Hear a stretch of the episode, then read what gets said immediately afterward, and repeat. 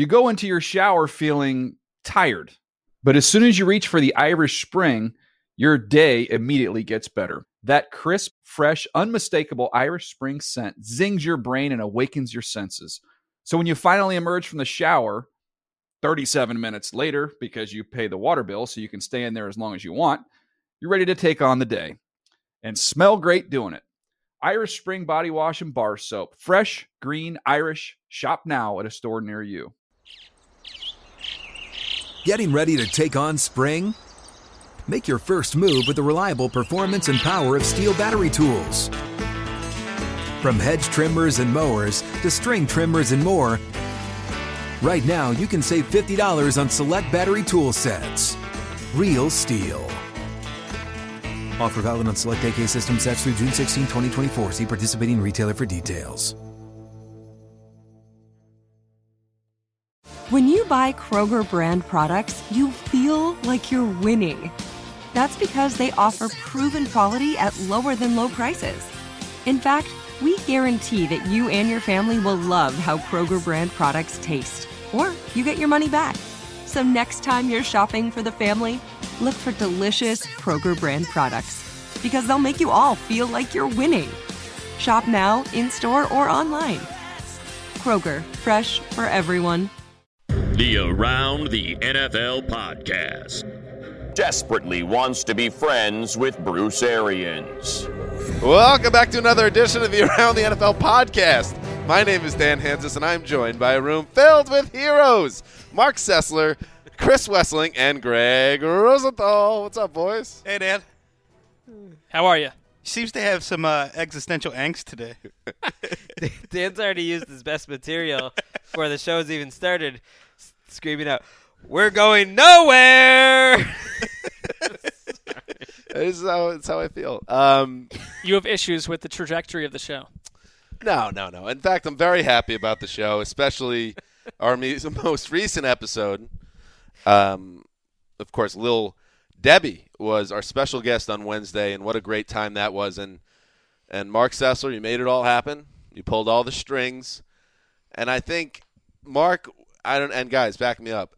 Mark was floating out of this studio and then all the way back to his his home on Wednesday. I, in fact, I picture inside Mark's mind as he was walking down a, West LA street, just like this at all times. Just this is in your mind, and you're skipping, and you almost I can almost picture you turning into a Japanese anime character. This is just the next installment of you creating a fake character out of me. I don't know. I think I think there's something to it. It was almost like you created something, Mark. You created this connection with little Debbie that just seemed like this fanciful uh, mind game, and then suddenly here she was appearing in the studio before you. I I thought it was it was a very surreal experience. I don't know how else to put it, and I think that you know I was relatively silent for the first seven or eight Well- minutes, and I have no memory of it to be honest. I don't. you don't have much experience in your performance art becoming reality. I I thought you guys, the three of you, I listened to it last night. I thought number one, she was an excellent sport. She was the the tweets were getting tell us that people loved her. But the three of you picked up the slack in a massive way for about eight to nine straight minutes. I don't even remember. It was an. It was That- strange. I'm not saying it's like, oh, I'm so into Little Debbie. It's just like it was a very bizarre thing, and I don't know what was wrong with it. That's me. what that's my favorite part about it is afterwards you saying that you were blacked out for the first eight or ten minutes. I did, and I, I rewatched it. It's on NFL.com, and if you go on our Around the NFL page on Twitter, uh, you could find the link and watch Little Debbie in studio. I was watching it last night with my lovely wife, and uh, she actually decoded an all-time Chris Wesseling uh, banger of a joke. You referenced Chuck Norris. Well, yeah, I The know that. Chuck Norris meme, the first meme ever. I know that Greg decided to play referee on all my jokes yesterday. Oh, I didn't play referee. That Yeah, was you did. wasn't that yes? Was that yesterday or was yeah, that you Monday? did. That what was did I yesterday. say? You What did I say? that my old Dirty Tuesday joke was no Oh yeah. well, I just wanted to make sure everyone knew. You always complain about people stepping on your jokes. we, The- we heard it. The It's- Chuck Norris bit went over my head, and then I'll have you know that my fan base appreciated that. I didn't say anything about the Chuck Norris thing. This is Dan's uh, ballywick. I love the Chuck Norris joke because You it didn't was catch it. it had not no one has made the Chuck Norris bit since like 2001. I was in college when it happened. I feel like it, it was a good. It was the right time for it. We were talking Pokemon and phones. You know. Well, Did a good job, Chris. it was fun. Thank you. It was fun. It was I'm glad your time. wife appreciated it. Well, maybe She she, didn't even appreciate it. She was able. I'll just say she was able to decode it. Thank you. That I is know what a- that. I just decoded what that means. Yeah, that is not a, a resounding endorsement. we. St- I mean, I still love you, Wes. I just Thank know, you. you know. No, none of us are innocent. We don't all hit home runs. I hear you. but we did yesterday as a group. Um, today's show, you got to keep moving though. There are no reverse gears in this tank, and uh, this is the Thursday edition of the Around the NFL podcast, sponsored uh, by no one. And I will tell you what, good show today. We're going to talk about uh, some running backs that are primed to bust out, and this does tie in, um, though not officially, maybe a satellite to our big time 2016 fantasy extravaganza week. Um, so take close attention or keep close attention to uh, the names that we throw out here, and then we'll check in a little later in the summer to see if, if these players we throw out that we believe are going to really um, become big time contributors this season, either guys that were had down years or guys that just kind of weren't noticed and deserved to no- deserve notice. That's what this segment is about. Is that right, Wes? It's this year's Doug Martin, or this year's Mark Ingram, or this year's Ryan Mathews. The year before that. Every year, if you're watching the preseason games, if you subscribe to uh, our Game Pass and see these games, you can tell that there's one running back running way differently than he did in years past, and it, I think we're all just going to kind of guess which one it will be, and then maybe revisit after three or four preseason. games. Weren't you saying yesterday to uh, Erin Coscarelli of uh, NFL HQ fame that running backs are the only position that you watch um, in the preseason, among other facts that you were uh, espousing? I don't know what you're getting at there, but No, I'm just saying. I I, I picked up that nugget because it's it's a it's something for maybe other f- fantasy fans to pick up on. I think we all overrate the preseason, especially quarterback play. But running backs, I think you can tell something about them. Um, also, we are going to talk about the Hall of Fame, Brett Favre, amongst others, going into Canton this weekend. So, uh, Greg wrote a banger. Uh, Hall of Fame tweeners to Hall of Fame bangers is what I call this segment that we're going to talk about. Uh, these are players that are close to having uh, the Canton credentials, but aren't quite there yet, and they need a little push. Greg uh, wrote a banger, so we'll talk about that. And also, speaking of Greg, uh, we still got to talk about it because it got bumped yesterday. Greggy does Dallas. Oh no.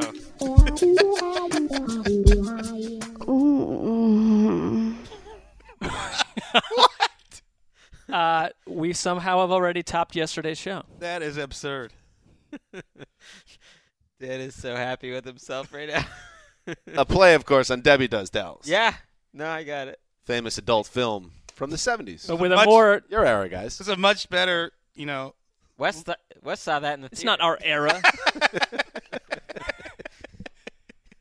Just a more alluring lead character this time in Greg Rosenthal. right. You, very, You just very- unpacked for two minutes there a much better joke than my Chuck Norris jokes. I'm sure. the Norris joke worked on a level. It was kind of like an ironic. Well, there was no irony to the joke. It wasn't. It wasn't subversive. Uh, we're all. back here? It was on the surface. but uh, maybe you know it will come around one day. One day it will click with me, and I'll have a good laugh. Maybe on my deathbed. Uh, behind the glass, what's up, Irishman? It's amazing how much happier we are one day after Little Deb was here. She brought this whole awesome energy vibe here, and I haven't seen you guys like this in a long Well, time. Well, why don't we check back in with uh, Mark's brain again? What's going on in his subconscious? Ah, yeah, it's still, it's still a party. I don't see. Uh, I don't feel that way. I, you know, I was like backed into a corner as this like creepy super fan. I was like, I don't. How do I get out of that? You know. Well, I. I wish you weren't a liar. I wouldn't call you creepy, but you. All right, let's do some news. You're saying he should have brought his four and and five year old children. Totally. to I love Little Debbie kids. Show? Next time. Next It- time, yeah. The Kansas City Chiefs have found some insurance at their quarterback position. Uh, the Chiefs have agreed to terms with former Rams quarterback Nick Foles. Mike Garafolo reported. Uh, the Cowboys and Vikings were also interested in Foles, um, but guess what? At the end of the day, Andy Reid, with his ties to Nick, that must have sealed the deal. Uh, and immediately, Foles steps in and becomes the backup quarterback to Alex Smith. Chris Wesseling, your thoughts on this deal? Well, first of all, you looked at me when you read that opening sentence. I did not write that opening sentence. It's got your byline on it. A little it. peek behind the curtain. Sometimes when we get home for the day, the desk has to gerrymander our copy a little bit. Okay. That's what happened here. So you don't stand by that lead? What was the lead again? Uh, it it was a very nice pinch hitting appearance by Jeremy Bergman down Oh wow! Now you're just calling. Wow. Him Oh wait, maybe it was great. Can I So n- hear it again? I wasn't listening the first time. Yes. The Kansas City Chiefs have found some insurance at the quarterback position. I love it. It's fine. What's It's how you that? get right in. I said it was a very nice pinch hitting appearance by Jeremy it. Bergman. Should have just owned it and took it. It's not, You are the weakest it's not my writing. I don't write like that. All right. Anyway, Wes, your thoughts on the move? Well, I thought it made a lot of sense. We've been talking about this for a week that he's probably going to end up back with Andy Reid again, who drafted him and tried to trade for him once he landed in Kansas City. So he chose familiar- familiarity with Andy Reid and that offense over perhaps a better opportunity in Dallas. Well, I think they've found some insurance at the quarterback position. well said. He's right. Maybe that's just all it is. Cowboys, I would think the Cowboys probably were upset they weren't able to get a deal done here because they obviously with the injury uh, to their backup quarterback, this seems like uh, it felt like a good fit. Put it that way. Nick Foles could slide in there and be an upgrade um, at their position behind Tony Romo. Now they have to keep digging, and to that point, uh, Connor Orr wrote a banger um, headline: "Are there better options for boys than Josh McCown?" And honestly, I don't even know if he wrote it. Wes has turned my world upside down, but this does have his name attached to copy, and he's throwing out some names of other quarterbacks that don't have jobs right now. And you guys, let me know if any of these names would entice you if you were Jerry Jones. All right. Josh Johnson. What? No, I didn't even make the list. Of course not. Well, he's going. No, he was going through just the available, Available kind of free but I'm agent no. guys. I don't think Connor. Well, Josh Jo- he's a great Johnson's quarterback. actually a member of the Ravens, so I guess he could probably be had for a, a cheap price. Matt Flynn, T- No. T.J. Yates, no, Mike Glennon, maybe. Yeah. Bucs aren't letting him go. Cost too much. Mike Vick. No. No. No. So those are the options. It's not great. Well, I think the Josh point. McCown, yes. Josh McCown, yes. The point is that if you don't go the route of trying to trade for someone's veteran that they're willing to part with, there's nothing out there. Mark, the, please tell me the Browns aren't going to trade Josh McCown. You got to protect yourself. RG3 is not going to be good. I couldn't What? agree, I couldn't agree more that I Gotta protect I would not trade him this season because you you're giving away what could be your best quarterback. I'm not saying he's your long term answer. If the Cowboys are going to try to float a seventh round pick for Josh McCown, I wouldn't trade him. I couldn't disagree more. The Browns are going nowhere this year. They've essentially made that clear, and they won't give him a chance to, to fight for the starting job. So give him to somebody else. I- What I'm I saying don't is give- not for a. s- I'm not going to give him away for a seventh round pick. You want to give him but if something? you, if you They're give like, desperate. a fifth round pick for All Josh right, McCown, who you're not going to The use, Cowboys are desperate. You better get worth for the deal. You don't just give away Josh McCown for nothing just because the Cowboys want to play. I, I agree. There is a certain price where then maybe then it's worth it, and I think it's going to happen because Ian Rapoport, our NFL media insider, said you know the Browns just didn't. They're willing to trade McCown. They just thought uh, the Cowboys weren't willing to give enough, and the Cowboys think That's the price fair. is too high. That's what I'm That's saying. fair, You're but not the a farm team. That's fair, but the Browns don't think he's valuable. No, They're not even giving him a chance to start. he's not going to be on that team. my my side in this is just you can't just go two and 14, 3 and thirteen forever. They're trying to build something. I know they're not a Super Bowl contender, uh, the Cleveland Browns, but you cannot put all your eggs in the RG three basket. You just can't do it. And McCown at Right, least but is a capable backup. Backup You quarterback up is a on luxury seasons. for a rebuilding team. Draft picks are a necessity Right. for a rebuild. To me, they already made that decision. They haven't announced it, but RG three is their quarterback. They don't really want Josh McCown. I would be surprised if Josh McCown is on that roster in Week One. If you're willing to trade him on August fourth, that generally means you're out the door. Well, because I don't want to say it's a tank, but it's like if you are going to go into the season with RG3 as your starter, Cody Kessler and Austin Davis, you you have no interest in winning more than they're three not. games. I do not think that anything about Hue Jackson says that they're tanking. No. But I just don't think they inherited Josh McCown. He's 37 years old, and if they can get value for him, they'll trade him. They've traded all sorts of things for draft picks. All my only point is just because the Cowboys want this, hey, we're not the Montreal Expos of the No, no, no. 1990s. Really just bothering we're not just your farm team. Well, no, everyone's like, oh, the Cowboys want Josh McCown. Oh, send him right out the door. Give him something back. Don't get fleeced. That's all I'm saying. I don't think anybody th- thinks that's what's happening. I I'm just saying it's not just Gallet. Jo- Jerry Jones wants to fill a position. Oh, just call up Sashi Brown and there you go. It's One over. last point. McCown grew up. with Sashi. Wes, you're a big fan of Josh McCown. Uh, you think he is a capable I quarterback? think he's the ideal backup for Tony Romo, and I think the Browns don't want him. The Browns aren't even playing fair. is he the best quarterback on their roster? on the Browns roster. Yeah. From everything we've seen the last three years, of course he. So why are you giving away the guy that gives you the best? Because the? Browns don't think he, the Browns are not being fair with him. They're not allowing him to compete. And if you don't want him, if you don't value him, trade him to somebody who does value him. And I agree with Mark. Shouldn't do it for a seventh round pick, but if it's a fifth round pick, maybe you do it. All right, moving on. NaVorro Bowman's got a new deal with the San Francisco 49ers. A three time Pro Bowl linebacker signed a four year extension with the 49ers. The team announced Wednesday the deal is worth 11 million per year with 20 million guaranteed, according to Rap Sheet. Rapoport added the linebacker will get an extra 6 million over the next two seasons, followed by 3.5 million in 2018. Uh, a lot of numbers there. Uh, and here's the question, Greg Rosenthal. NaVorro Bowman led the league in tackles last year. But a lot of people that follow the game closely and watch the tape say he was not the same player, and after missing over a year with a knee injury, was it the right move to lock him down when you know he might not be NaVorro Bowman anymore? I think they did make the right move, and I think they were looking for something positive on this team to do. Towards the very end of the season, they believed that the old NaVorro Bowman was back, and that was a nasty injury that we all remember that he had, and it's not a surprise. It took him a while. Towards the end of the year, I mean, this guy has incredible instincts, and towards the end of the year, he showed the athleticism. You've seen him all offseason in the building, so I think they think he's back to being his old self, and that's one of the best inside linebackers in football. I think the most surprising part is he had three years left on his deal. Right. That was that what was, was the urgency? I I honestly believe it was what I started with was they wanted something positive. Who, who are the 49ers right now? What are we? Like who do who do you think of when you think of the 49ers? I think from ownership on down, I think they identify this guy. This is what we're all about. This is a great player who's a great guy and we think he's going to have a great career. Let's reward him and have something positive. He's the only star left from a roster full of stars two or three years ago. Uh, but I can't take it anymore, by the way, because I gave you a bunch of uh, uh, numbers about this, but also floating around out there was that th- this this guy. They say he signed a seven-year, seventy-seven million dollar contract. Uh, oh, that's what these numbers talk about. The CBA that, that changes need to be made to help out the players and get the game on better footing.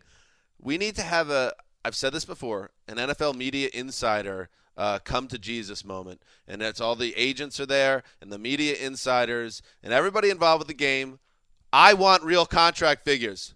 I want it. You know, la- yeah, last night, late at night, I'm lying on the couch and I'm looking at Twitter, and up pops this tweet from Dan. Don't know how it's different than the others, but Bowman's fake contract terms has put me over the edge. Ah! I was like, that is a super football specific from Wait, Dan. that's real? Dan Yeah. tweeted that at like 10 at night. I was blown away. That was less reason- believable than some of the texts I sent you last week. I agree. For some reason, it got to me. So I'm what was so it- annoyed by this? You said seven years, seventy-seven million. What is it really?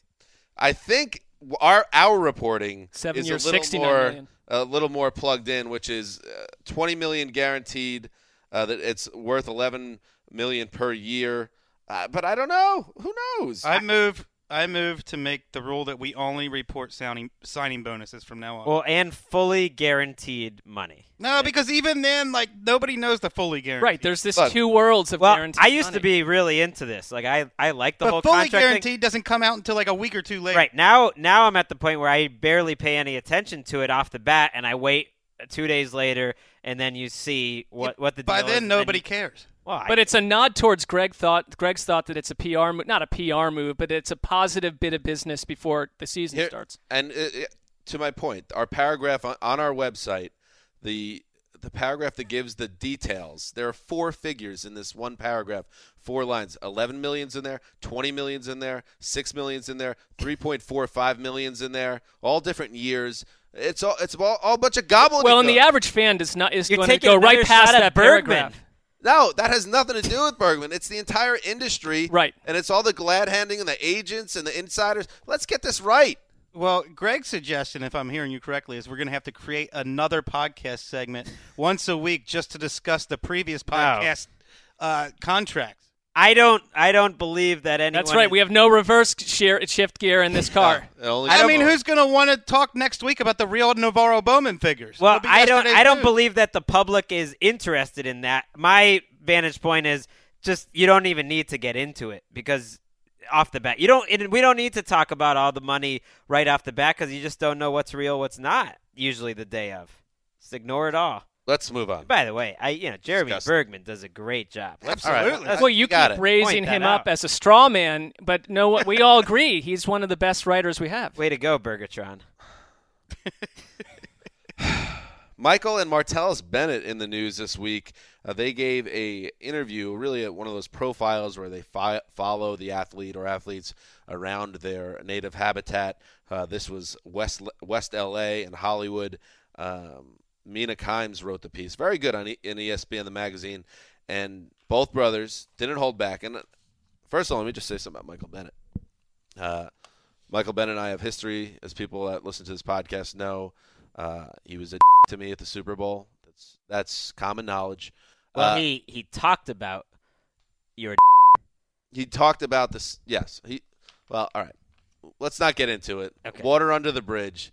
My point is, I do on balance, I do like that Michael Bennett and his brother are in the NFL because they at least speak their mind and they reject the teachings of the Russell Wilson School of professional jock speak. These guys gave a very open interview uh, where they discussed both their opinions about the league, and then there was a kind of a name recognition uh, portion of the interview, and that's what kind of uh, went viral yesterday in social media, where uh, Kimes threw out some names and the brothers reacted. So I'm just going to go down this list here. You guys can stop me whenever you want. Jay Cutler, Michael Bennett says worst quarterback in the NFL. Martellus says, and remember, Martellus was a teammate for the last three years before going to New England. I'd be open and he'd throw into double coverage. I appreciate those comments. Eli Manning, Martellus, this was good. Eli, he's cool. He's like a normal white guy you see at the park trying to teach, teach his kids how to play soccer, and you know he can't really play soccer himself.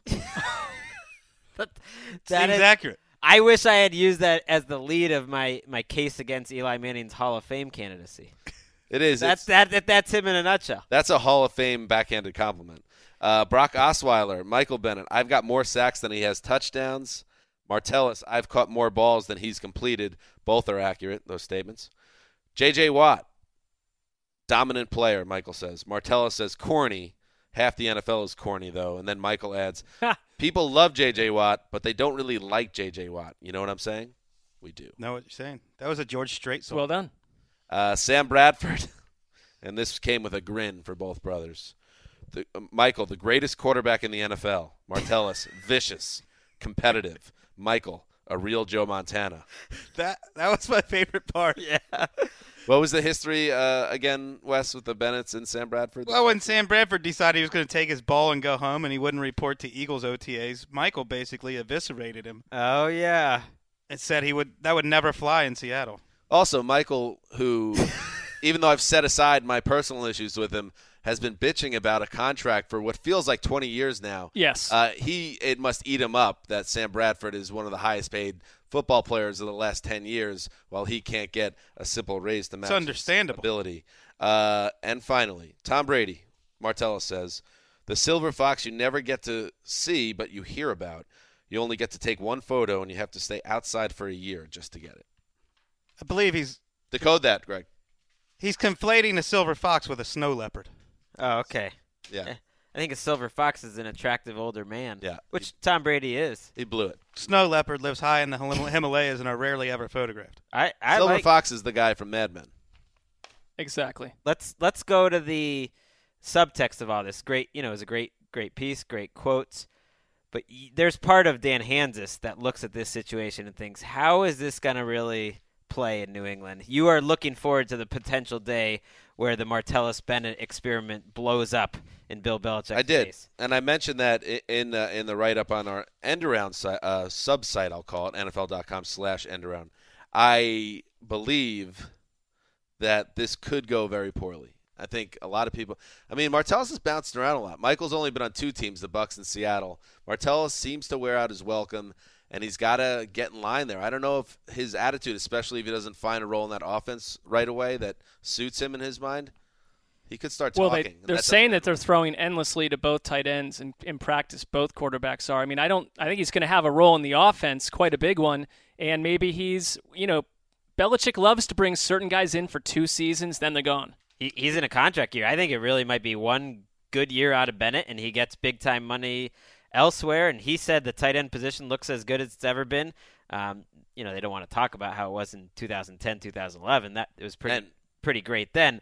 I, I do think Bill Belichick has evolved in his attitude towards players and how they talk to the media. I know he seems unbelievably disciplined and strict, but he allows more stuff than he did, especially early in his run in, in New England, where he, he he got really mad when people did. Here's what I would say in response to Dan. I think when you're a creative, original thinker and a smart person, and, it, and Martellus Bennett seems to be those things. except it's- for the Silver Fox thing. Okay, that's fair. it's harder to deal with ineptitude around you, and I think that his personality deals much better with people like Tom Brady and Bill Belichick Mm. and Gronk, who are the best at what they do, and you're surrounded by greatness. I will. That is a fair point. I will counter it with when Bill Belichick says he's never been more happy with a t- tight end room. That means he's happy with the depth all the way down uh, that positional group. So when Martellus Bennett starts, you know, wonking off, is that a term? No, Popping It is off. now. Is that a term? Uh, honking. honking. There's no way uh, Belichick's going to put up with it. He says, hit the road or mysteriously end up on IR, and I get the next Johnny come lately to take your spot. I mean, Gronk. My Gronk is no wallflower. It's all about how good you are. If he plays well, they'll, they'll be fine with it. They had Chad Johnson on their team. He was Dude. terrible. You think that Gronk? I mean, do we have to say it with Gronk? What? It's a reason. Yeah, he's a, he's like a harmless little like kindergarten student. He's not gonna get out of line. Nothing little. I've never him. seen any kindergarten students party like that. You're saying he's not the type of individual that West described, Yes. an intelligent uh, you said- man that needs to be surrounded by greatness. Well, he doesn't like walk out on practice and get in fights with people and create massive issues in the locker room, which Martellus Bennett has done. I tell you what, Gronk is not. After watching um, the endless Dunkin' Donuts commercials this uh, summer with David Ortiz, if you're watching the Red Sox games, Wow. not a great actor. Rob Gronkowski, Shocking. not a great Hey, actor. Just put it this way: it's good that he has football. That's what's happening in the news. All right, it's time. Get excited, everybody, because Greggy does Dallas. Oh, we're doing that. Wasn't this Oxnard? yeah, but the Dallas Cowboys. Oh, okay. I love what you've come up with, Dan. Brandon is Brandon is visibly uncomfortable. He is excited that uh, shadowy league figures have been on vacation this week and not paying attention to the flaming mess going on in this studio. I have to say though, all those things that I got out of our music database and all the things that we had, so we're Yeah, covered. We're the covered. You're following the rules. Yep. Um, all right. What did we want to know about Greg's trip to Cowboys camp? They don't send it us anywhere. We barely exist in this company, so it's good when we get out of the offices. Uh, and Greg, I would like to know first of all, is Tony Romo fat? Um, no, he's not. Hesitation. Yeah, picked up on that. He has Tony Romo ever been a guy that you looked at and thought that guy is the picture of a professional athlete in great shape? He's not exactly Cam Newton or Colin Kaepernick. Uh, shape is not. I don't. I've never had an issue or noticed anything about him not being in shape. I know that he's not built like a statue. Right. They didn't have, you know, they had that picture of him where he looked bad, but that was just a bad picture. He's out there in the heat with pads on. He's practicing. He does have some back stiffness. When he took off his pads at the end of the day and walked off the field, I mean, he kind of looks like a regular guy. I mean, he's not he's not a guy that's cut up or anything, and maybe the back injury has prevented him from training as as hard as as he'd like, but I don't think that's a serious concern. Mark. Well, in the in the the so-called fat photo, he was also wearing a flap jacket, Right. which is if you ever played football, it's like it makes you look crazy. Well, I've I've learned, um, you know, intrepid reporting from guys like Mark Sessler, who's you know kind of mentored me in this business. And uh, That is I kept I kept an eye out on uh, Tony Romo after the day was over and he walked off the field with the pads off and stuff. I, just, I was kind of curious. Yeah, I mean he kind of looks like a regular guy, but you know Ben Roethlisberger isn't exactly cut up either. I mean, quarterbacks aren't like major league pitchers, which can come in. Like you have major league pitchers, they're just like big pairs. But like, um, Bartolo Colon. well, sure, but that's but they still pitch well. But with quarterbacks, you can. It's the position where you don't you don't need to have like a six pack at age thirty eight. They don't Well, look at Ben Roethlisberger. Right. exactly. I think I would say though that you saw Tom Brady and Carson Palmer move as well as they ever have in their careers Yeah. last year because they're in impeccable shape. Well, I think that's a concern for Romo. Well, but and I you- think that's a concern for the Cowboys because back stiffness is the issue here. He's sitting he's sitting out occasional practices still in training camp. You know, he's he maybe isn't moving as well as he used to. That was a big part of his game. Your- Absolutely. Your, back is hurt. A, he can't do anything all off season, and it prohibits all movement. So that's we don't even know what his off season was like. He's been on he's been on the field though. So that to me isn't a, a huge concern. And the Tony Romo that you love to see, that Dan that you fell in love with as a player, was there. And I was thinking what a big difference um, it must be for the team having him on the field. I mean, he's trash talking when the second and third teams are out on the field. He's kind of just a couple feet behind, kind of watching it all, yelling things. I remember before one, you know, one play like Morris Claiborne honks a lot. Before one play, he just goes, "Come on, Mo, get ready to get your ass kicked." And you know what he did? He threw a bomb down the field to Terrance Williams, who caught a pass right over Morris Claiborne. It was awesome. You know, the crowd crowd loves it. The everyone loves it. He's he's that guy. Terrance Williams caught a pass. The joy, the joy in Greg's voice. Oh, he loves talks it. about The game. Other news surrounding Greggy does Dallas.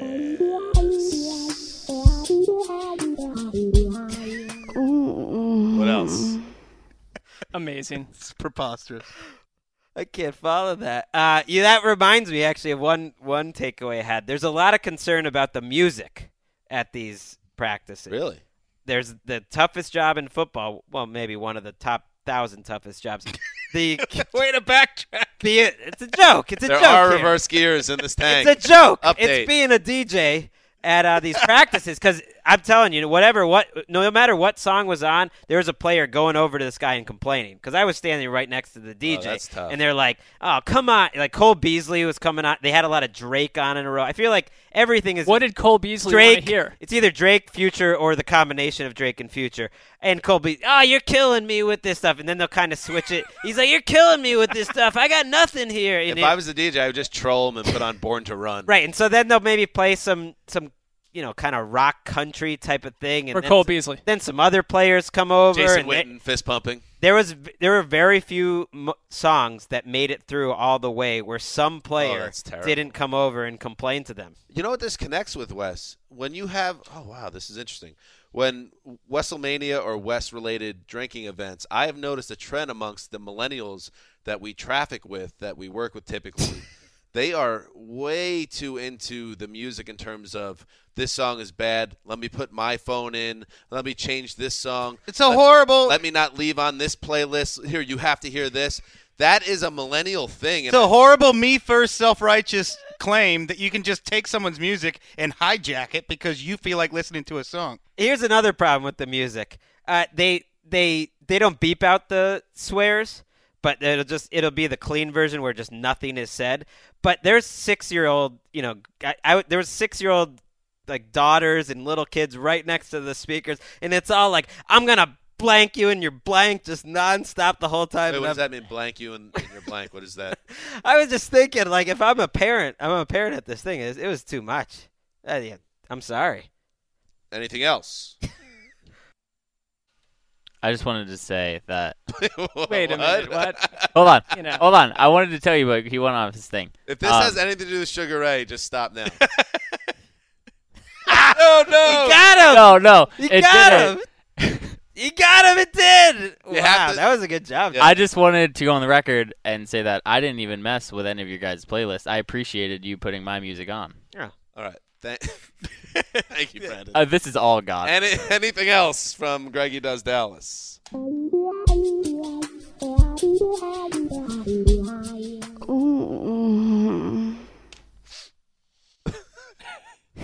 Anything else?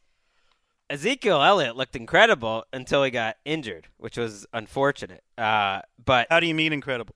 his, you know, I watched some of the running back drills up close, and man, he, obviously he's just big and powerful and can move so well. But it was really in the the seven on sevens, the eleven on elevens. He had two different plays, which got a lot of his teammates to make that ooh, which is like that's the best thing you can do as a player is Yeah, make all your woo. teammates do that, and it was by making Kyle Wilber on one play. And uh, another one of their linebackers, I think Gachkar, on another play, just in the hole, making them absolutely whiff on him on a play that they're supposed to, kind as they would say, thud him up, like hit hit him, and just that quick sort of lateral movement while he's a powerful back. It was exciting to see, but then he pulled his hamstring right at the end of the. That sucks. Did you see the Jerry Jones? Oh yeah, Can I just say one more thing about all the? Joneses. I got a lot. The um, and yeah, we should wrap up this segment. Yes. See, you had a Be lot more quick. than you realized. Uh, you re- now I forgot what I was going to say. All right, go ahead. Joneses. Oh no, no. The ooh is the second best thing that you can get. The best thing a player can get from his fel- fellow players is the towel in front of them being waved off. Oh yeah. that is the number one thing. That's true. The Uh, Bernard Pollard. Yeah. All right, go ahead. the jo- the Joneses were all in the mix. I like how at training camp they have the, you know, the thing where the owners are in the they build an entire structure, you know, forty feet above. It's like a Roman Coliseum. right, and the owners just sit up there watching their minions underneath. Uh, You long to be up there. it you know, it's just That is cool. Greg Throne of Ease right there. What one thing I thought watching it because Jerry Jones and Romo had a 15 minute long conversation at one point. Meanwhile, while some players are doing other individual drills and Romo's just not even in the mix, and then Jason Garrett and Witten are having like a 15 minute conversation in the middle of practice too. And I was thinking, what two players in the NFL? Probably have more power within their own team than Jerry than uh, Tony Romo and Jason Witten. Like if you're gonna be a, a player that is kind of into being the man and being able to run things, you want to play for the Cowboys. It'd be nice if they'd be winning more games, but those two guys, it's like they're almost like assistant coaches advising and, and talking with the owners and coaches. And that wraps up the 2016 edition of Greggy Does Dallas. Oh, yeah.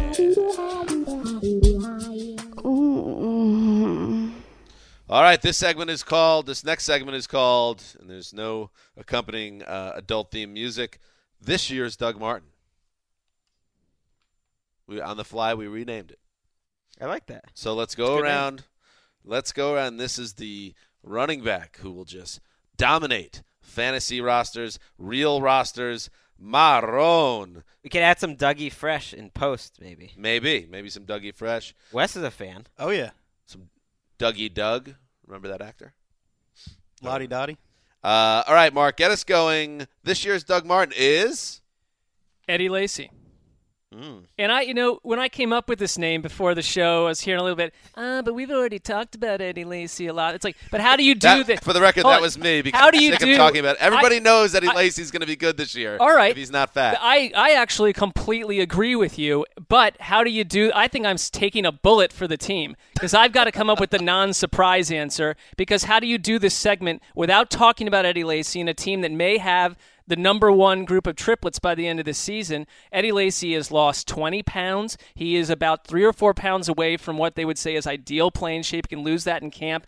He's getting good reports. The coaches are happy. And really, it's about returning to the guy he was at stretches of the season before and the year before that. That is possible. We've seen him do it. This offense has so many other weapons that these players get healthy that it's not a stack the box scenario on Eddie Lacy. Last year, you know, with the wide receiver situation, the running game became targeted for the first time really in that offense. Now he's part of a passing game that brings players back. You got Aaron Rodgers. Eddie Lacy is a logical candidate for a massive bounce back. He had what 758 yards last year. He is not going to double that, but he could get up to 12 1300 yards. I don't think this choice needs to be defended. I think it was a good option, especially Very when good. Packers coaches are saying that they're going to, you know, have a 50-50 split with James Starks, and I think I agree with Mark. That's not happening. If Eddie Lacy's anywhere near in shape, he's one of the 10 best running backs in the NFL. So you trust Mark over the Packers? Yes, I do. On some level, I I think it makes sense because he needs a big preseason. Because if we watch this and he's and he's okay, I, I disagree. I kind of expect James Starks will get a lot of work early in the year because they've seen it happen over and over. Not if you That- see Eddie Lacy running like Doug Martin. Isn't this Eddie Right. Lacy's career in Green Bay? right. Save him for the second half of the season or use Starks early. Well, that's maybe their choice, but that doesn't. got to win games, Greg. I mean, you can't. You, I think Eddie Lacy is going to go wire to wire if he's the guy they want him to be. Mark, thank you for your sacrifice. All right, you're putting it correctly now. Thank you. Wes. I was all set to choose Ameer Abdullah, whom I loved last August, and uh, injuries and poor blocking ruined his fumbling issues too. Ruined his rookie season. I still have confidence in him. I want to see how that shoulder does before I, you know, kind of anoint him as the preseason guy. I'm going with another guy who lost 20 pounds, Terrence West, Mark's old buddy. Who Oh boy. Mark doesn't have great feelings for Terrence West, I'm sure, because What- he didn't. He was the- kind of a problem child in Cleveland, and the coaching staff. Oh, right. It's a head case. Well, do you do you remember? Wasn't he the one who, when he got picked up off waivers in last season, re- it really upset you? You thought he was going to do really well. in No, no, no, no, spot? no. He got picked up by the Tennessee Titans. That's what I'm saying. and I wanted, I wanted Christine Michael to go to the Browns, and I, Also, Cris Carter's son. I wanted, I wanted Where's Duron Duron? Carter as I'm well. missing. I'm messing it up. Sorry. That's all right. Terrence West, according to multiple media sources, has been the best offensive player in Ravens camp through the first week. Explosive, elusive through the hole. Looks like a different player because he's lost 15 pounds in the best shape of his career, according to John Harbaugh. And I don't think it's going to be real tough to beat out Justin Forsett and Buck Allen for that number one role. If he runs like Wow. I think he's going to run in preseason games. So I'm kind of like I, I realize this is a kind of a long shot, but What- well, one thing That's about a sleeper. He is back home. He went to college in that area, and I I just think that for a rookie coming into the Browns program 2 years ago, there was not a lot of support, coaching support. The organization was fractured and he got caught in a running back room where there were other head cases too. And so it is not crazy that someone 3 years into their career after having a great offseason season where you get your body in shape would look like the guy that hmm. he did and for a couple games in Cleveland, he had a couple 100-yard games. He looked good. There was a reason why the Browns traded up in the draft to, to get Again, him. over the Ravens who wanted him. Forsett might get cut if if Terrence West is ahead of him on the depth. Is it also maybe a sneaky like dig at the entire Ravens offense if he's the most explosive player? I I don't look at it that way. I look at it as this this guy has a chance to be the guy who's going to wow us in preseason. I will stick in the AFC North and talk about. Le'Veon Bell. Good job, Dan. That's your second time around. I will talk about Jeremy Hill. And Jeremy Hill is a guy. It could not get be worse than it was for Jeremy Hill last year. Not only did he disappoint uh, both the Bengals and fantasy owners last year, then he went through something in January which can really ruin a career. That fumble that cost Cincinnati their first playoff win in how long, Wes? Literally decades. 1991 was the last time they won a playoff game. So that's some mental baggage to overcome, some physical baggage, just uh, having Gio Bernard in the mix. But I think he's a guy we could see him uh, return to the type of uh, impact player that put him on everybody's radar last year. And there are very positive reports out there uh, that uh, he had. The Cincinnati Enquirer reported that he had a quote really good offseason program, handled all the stuff that came through with the fumble, all the off the field uh, madness that I'm sure haunted him uh, throughout the winter. Winter, he took that on and he handled it and moved forward. Um, the Enquirer expect, expects a huge year. I don't know what his workload will be in this offense. If he'll get enough carries to be a guy that's you know rushing for 1,200 yards, but I do fully expect him to uh, bounce back after a tough year. Um, have double-digit touchdowns potentially, and be a guy again that they can count on, as opposed to what we saw last year, which ended up being somewhat of a liability. He wasn't in great shape last year, and I'm not sure he was a good fit for the offense that Hue Jackson ran, which was more suited to Gio Bernard's skill set as a pass first offense. With the new coordinator in here, I think it'll be interesting to see what if they maybe emphasize Jeremy Hill again. Well, I they, mean, they, they- gave Gio a big contract. Yeah, that tells you something. Isn't it largely the same offense under Ken Zampese? That's what they've said. Do we know? Well, I guess we don't know, but it based on. It, Are you going to run a lot of three wide receiver sets without Right. Mohamed Well, Sanu that's and true. The Marvin Jones? personnel limit is going to limit you. The It- personnel will change things. In a perfect world, they're going to run the ball a lot this year because it's a good offensive line.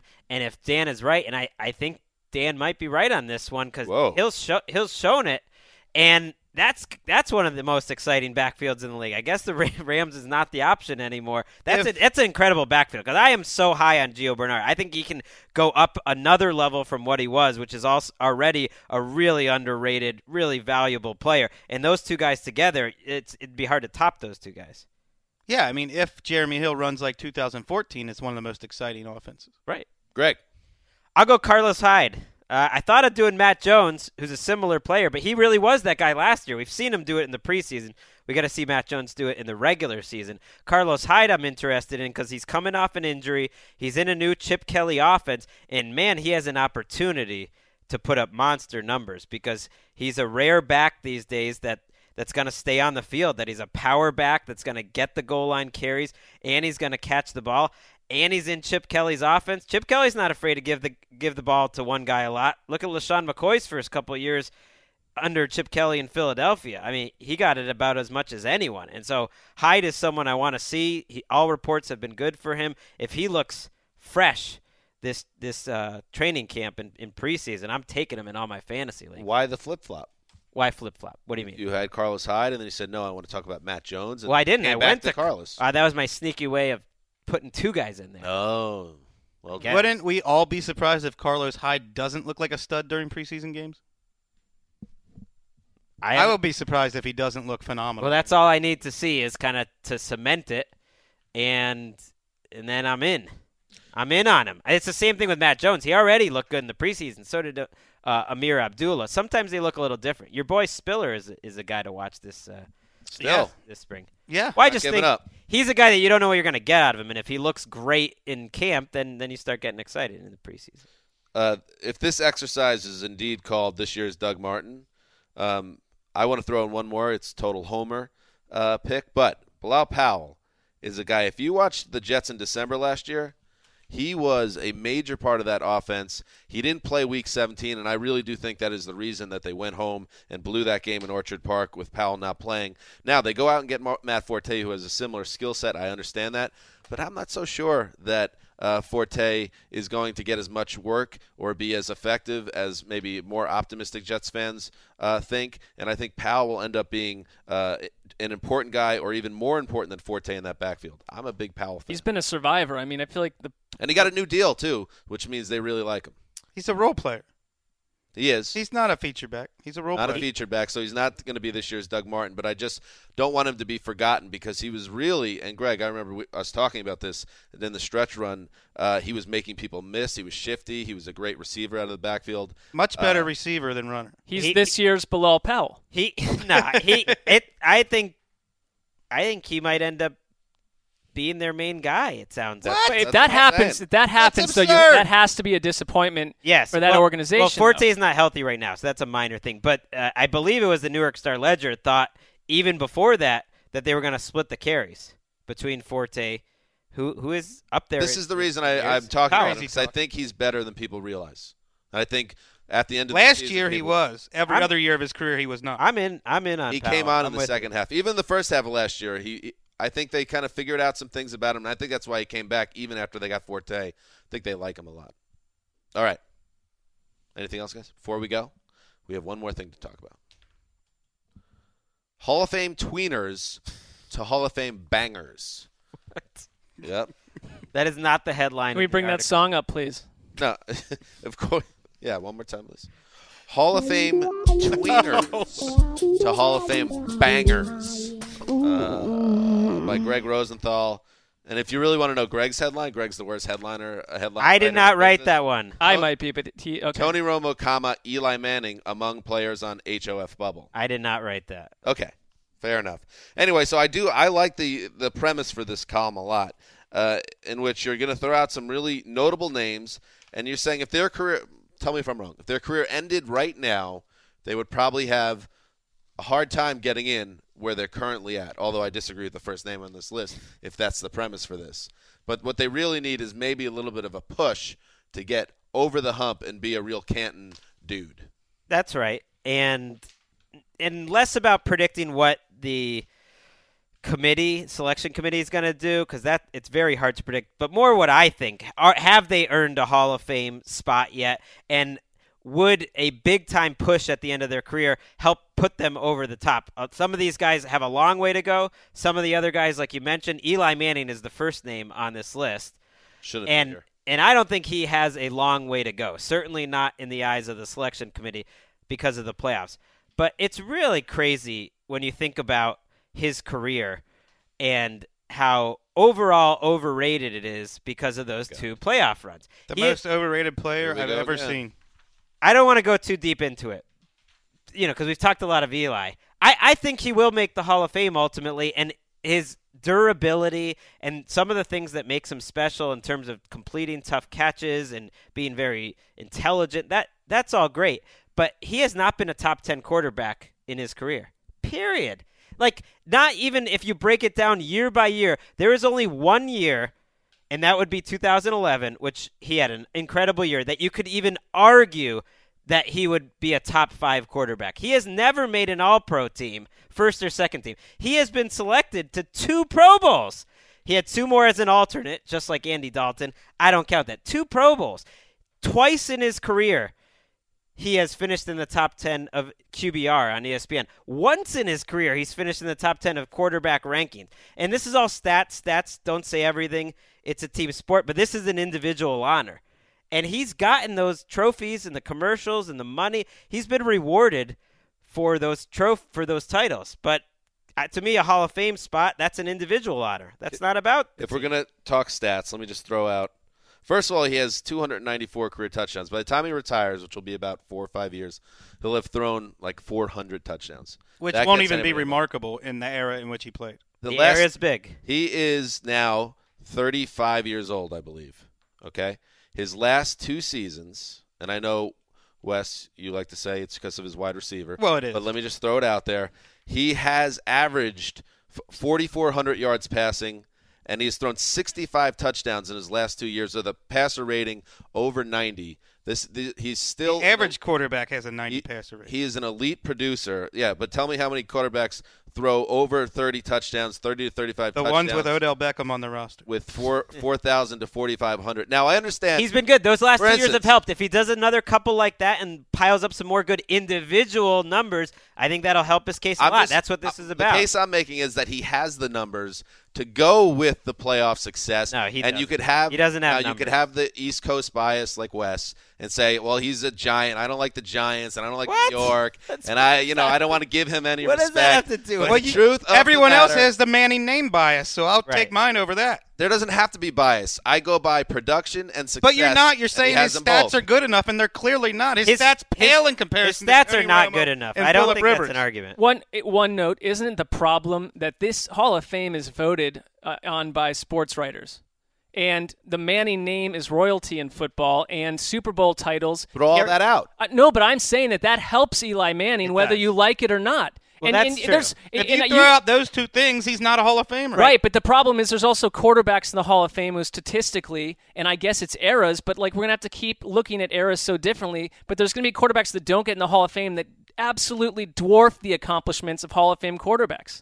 All right. Well, of course, Matthew Stafford is going to have better numbers than most of the Hall of Fame quarterbacks. I hate- period. So Why the he- Hall of Fame is nonsense. Here's another thing. There's no one in the top. Like he's never in the top five of any cat. The only categories he's ever led the league in, Dan, interceptions. He's done that three he was times. never the best. He has never been the best, but that doesn't mean he's not a Hall of Famer. And let me just tell you something. and you I want hate to argue break, wins wait, and let me losses? finish They're not here. a winning team. I, that ju- I hate to break this to you. First of all, he beat the Patriots twice in the Super Bowl, won the MVP in both those games.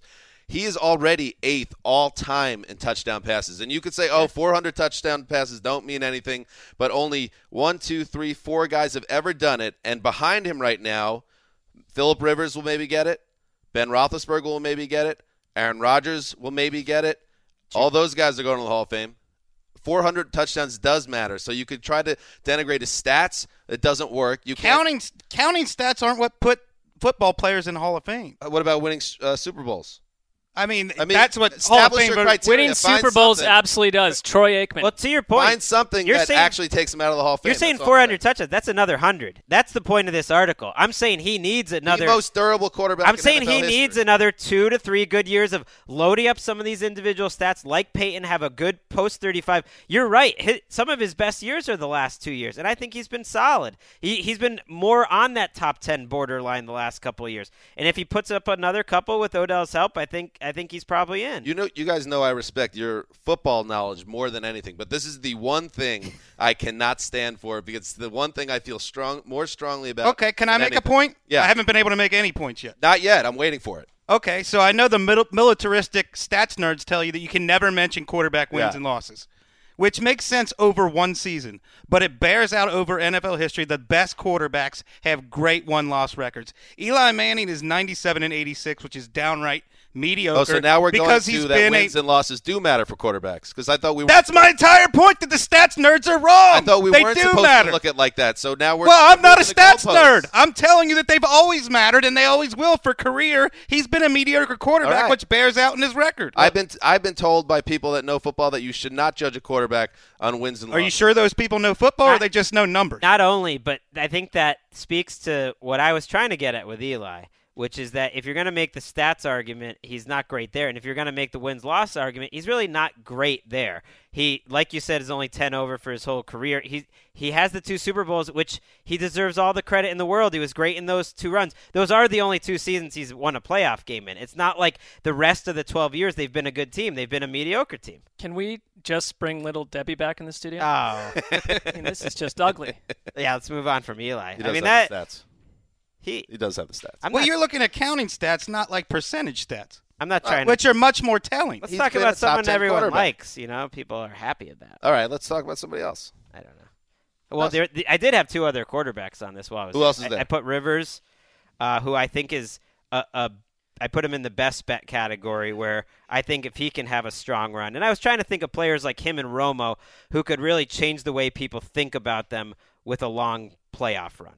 Because Rivers has all the numbers, he's been in the top of the league, uh, but it's been a while since he's had some big time moments uh, in January. So And we are it's a acknowledging that a Super Bowl run should matter for a quarterback. Then Absolutely, it's gonna, it's a, absolutely gonna make a difference. Does anyone with ever the say that a. Super Bowl run shouldn't matter? I- think it's always I- the no one's saying that. Wait, no, I'm but- saying that that's not enough. Jim Plunkett's won two Super Bowls. Jimmy Johnson's won two Super Bowls. George Seifert's won two Super Well, Bowls. don't get on the Tom- coach- coaching is impossible. Those are the two guys that, that those are the two most important people are quarterbacks and coaches. yeah, So but coaches, that's a whole different Hall of Fame argument.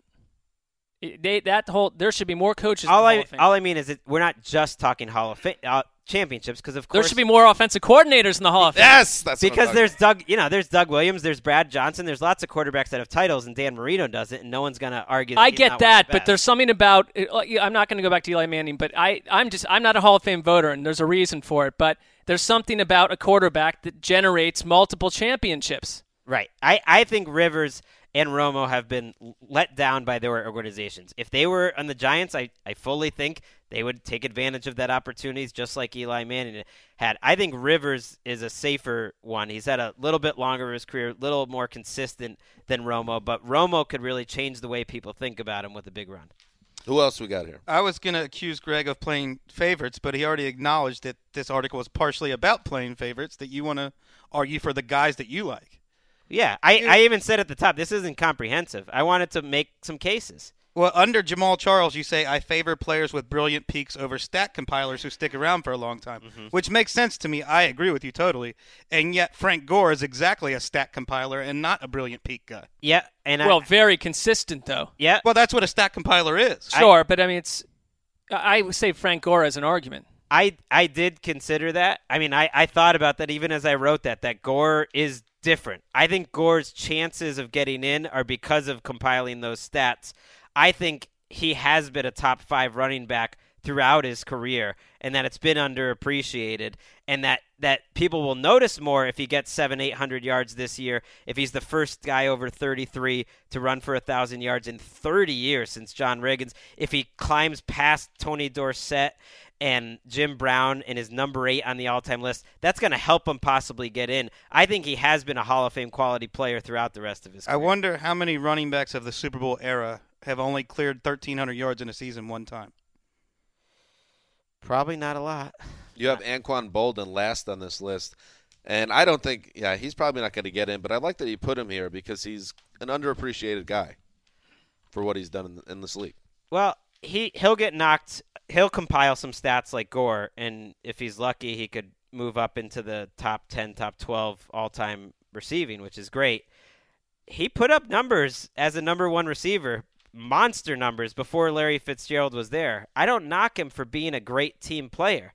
He was a number one receiver for two years on some pretty good 49ers teams. Number one. One of them that went to the Super Bowl.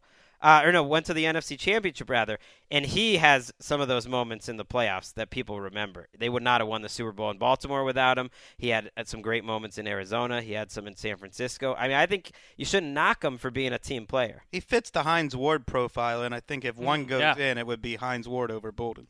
I I that- the I Hall of Fame that. has a problem though because 10, 15 years from now, we're going to have all these players with monster stats and Super Bowls, and they're not. There's going to be such a glut that a big chunk of guys that if they, if it were 1984 would have gotten in unanimously with no issues, and they're going to be left out of this thing because the game changes, and we're still measuring it off of some willy-nilly sports writer voting thing. Well, it's on the sports writers to kind of Well, but the- do are we happy with how the results that they produced? I think it's Well, hit or miss. My point would be if you're saying that it's going to be more challenging in the future because of the offensive heavy era that we that the, we're playing in Gotta now. adjust. It's on the sports writers to kind of take a page out of Dr. Z and Paul Zimmerman's book and actually watch the games. I would say them. that every year you remove two people from the Hall of Fame. Well, I I hear. here- Cold blooded. That's I- Damashek's well- idea.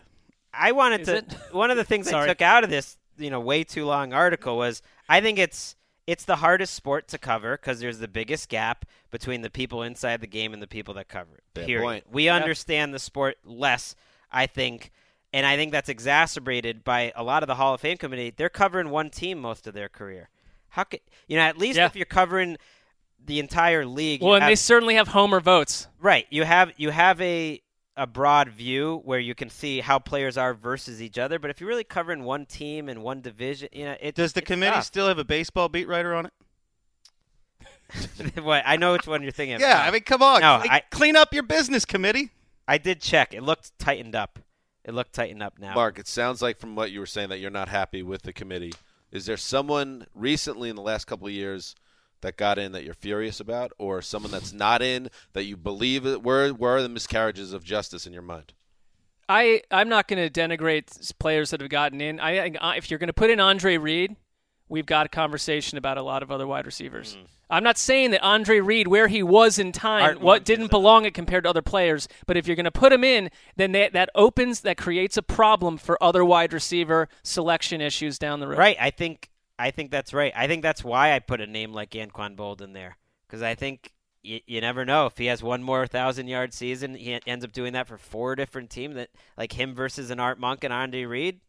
He's in that mix. if you don't put Romo in, and I understand the Super Bowl thing, but it's it's an eras and Super Bowls thing because I understand the passing game was different and you had Emmitt Smith on your team, but Troy Aikman's statistics versus versus Romo's outside of the Super Bowl thing, Troy uh, Romo will be absolutely missed in Dallas, and I think he is a Hall of Fame quarterback minus the title. And so we, it's just you're making different arguments for different players. It's hard not to feel hypocritical when you swing back and forth for what players should get in on. I think Romo first of all he didn't start until his mid twenties to really get playing time. He's missed a couple years, and then you factor in the back you know the back injuries have affected his stats and the missing time. I don't think he'll have the numbers to stack up, and then if he doesn't have any titles, I think he could be on the outside. I- looking in. You you keep saying numbers as in counting stats, but I think that voters do and will take more into account percentage stats, which are much more reflective of how a player plays. And Romo is second all time in, in something called net yards per passing attempt, which is a great metric to use. I mean, how how when you're back when you're you know going back to pass, how many yards do you get on average? He's second all time to Peyton Manning.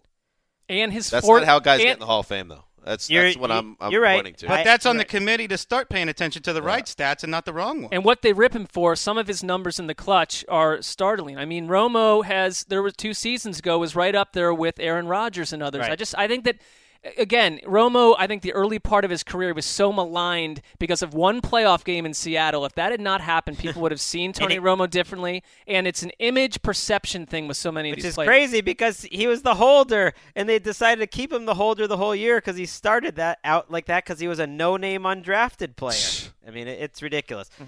Bef- before we go, I I do want to p- point out Julius Peppers. Looking at this, I started thinking, gosh, as much as I've always thought of a Julius Peppers, going through the whole thing, man, is he an incredible player who almost shouldn't be on this list because he should He's be so, in. he should be so obvious. Maybe he in. is, but I don't know if people view him that way. He has had an unreal career. Andre Johnson's another one uh, that I think I'd vote for Andre Johnson right now. yeah, I think he I think he's probably pretty safe, but I you know, I wanted to make the case for him. I also put in James Harrison just to annoy Mark Sessler.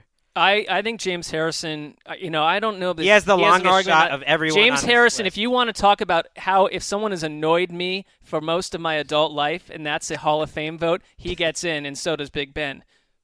Poor Colt McCoy.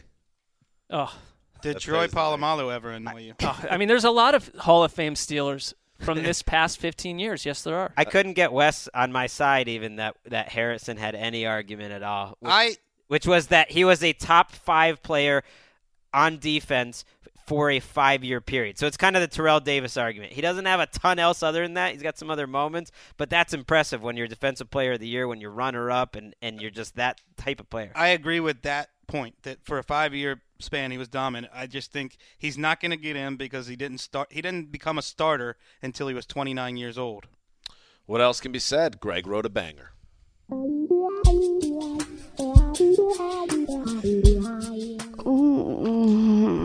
That's it for this week's edition of the uh, three editions of the Around the NFL podcast.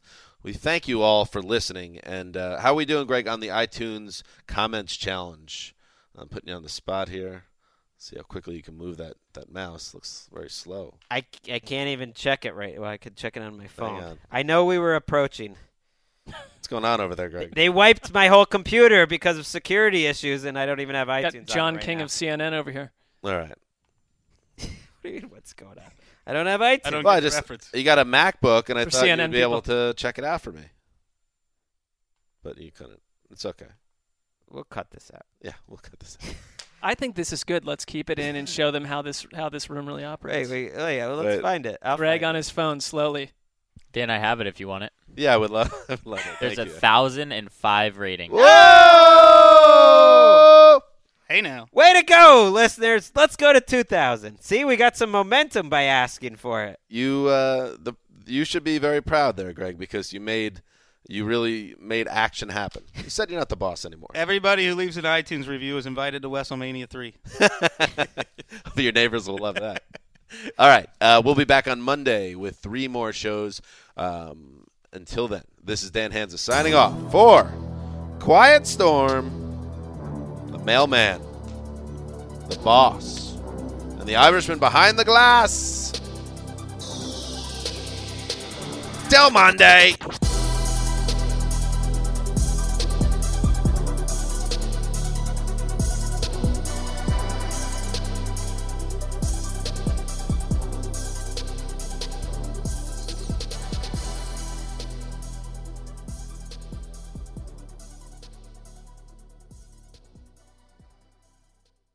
You go into your shower feeling tired, but as soon as you reach for the Irish Spring, your day immediately gets better. That crisp, fresh, unmistakable Irish Spring scent zings your brain and awakens your senses. So when you finally emerge from the shower, 37 minutes later, because you pay the water bill so you can stay in there as long as you want, you're ready to take on the day and smell great doing it. Irish Spring Body Wash and Bar Soap. Fresh, green, Irish. Shop now at a store near you. What's up, y'all? Janice Torres here. And I'm Austin Hankwitz. We're the hosts of Mind the Business Small Business Success Stories, a podcast presented by iHeartRadio's Ruby Studios and Intuit QuickBooks. Join us as we speak with small business owners about the tools they use to turn their ideas into success. From finding that initial spark of entrepreneurship to organizing payments and invoices, we've got you covered. So follow and listen to Mind the Business Small Business Success Stories on the iHeartRadio app or wherever you get your podcasts. You've probably heard a lot about electrified vehicles lately. Well, Toyota has electrified options for every lifestyle. We've got hybrids, no plug needed. let's go. But we also have plug-in hybrids, if that's your thing. You can even go 100% electric in the Toyota BZ4X. With so many options for reducing carbon emissions, Toyota is electrified, diversified. Learn more about our Beyond Zero vision for the future at toyota.com slash beyond zero.